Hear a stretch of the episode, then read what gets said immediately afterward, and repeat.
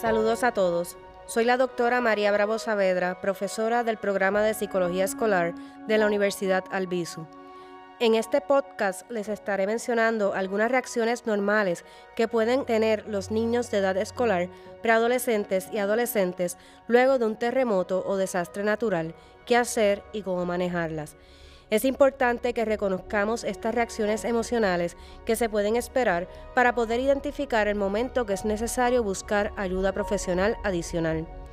Los niños de edad escolar tienen sus rutinas establecidas y cualquier interrupción les puede provocar molestia e incomodidad.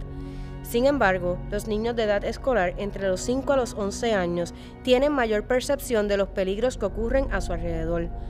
Es por esto que es posible que los terremotos o desastres naturales provoquen en ellos reacciones emocionales que les ocasionen confusión ante los eventos ocurridos, se sientan responsables de lo que ocurrió, experimenten miedo ante la posibilidad de que el evento ocurra nuevamente, tengan problemas a la hora de dormir, exhiban sentimientos relacionados al evento que los abrumen, manifiesten preocupación por la seguridad propia y de los demás, exhiban comportamientos inusuales o agresivos y sientan dolores de cabeza, de estómago o musculares para los cuales no existe explicación.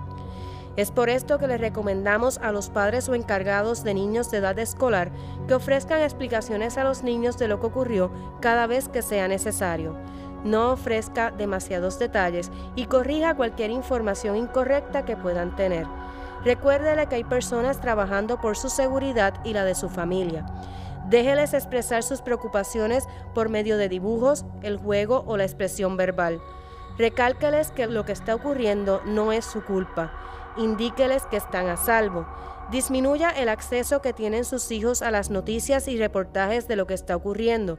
Permítales hablar sobre sus emociones y reacciones. Déjeles saber que es normal lo que están sintiendo. Ayúdelos a expresar y hablar sobre sus emociones, sentimientos y preocupaciones de forma adecuada.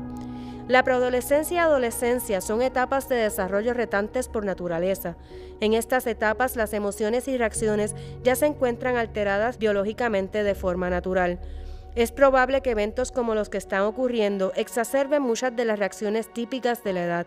En esta edad es probable que exista preocupación porque se repita el evento, exhiban sentimientos de culpa, responsabilidad o impotencia, aparenten que la situación no les ha afectado, ocurran cambios en sus niveles de concentración, atención y rendimiento académico, hayan cambios en sus patrones de sueño y alimentación, pueden exhibir cambios abruptos en su comportamiento o en las actividades que realizan, manifiesten irritabilidad o coraje y aparezcan síntomas como dolores de cabeza, de estómago, fatiga y molestias generales e indefinidas para las cuales no existe explicación.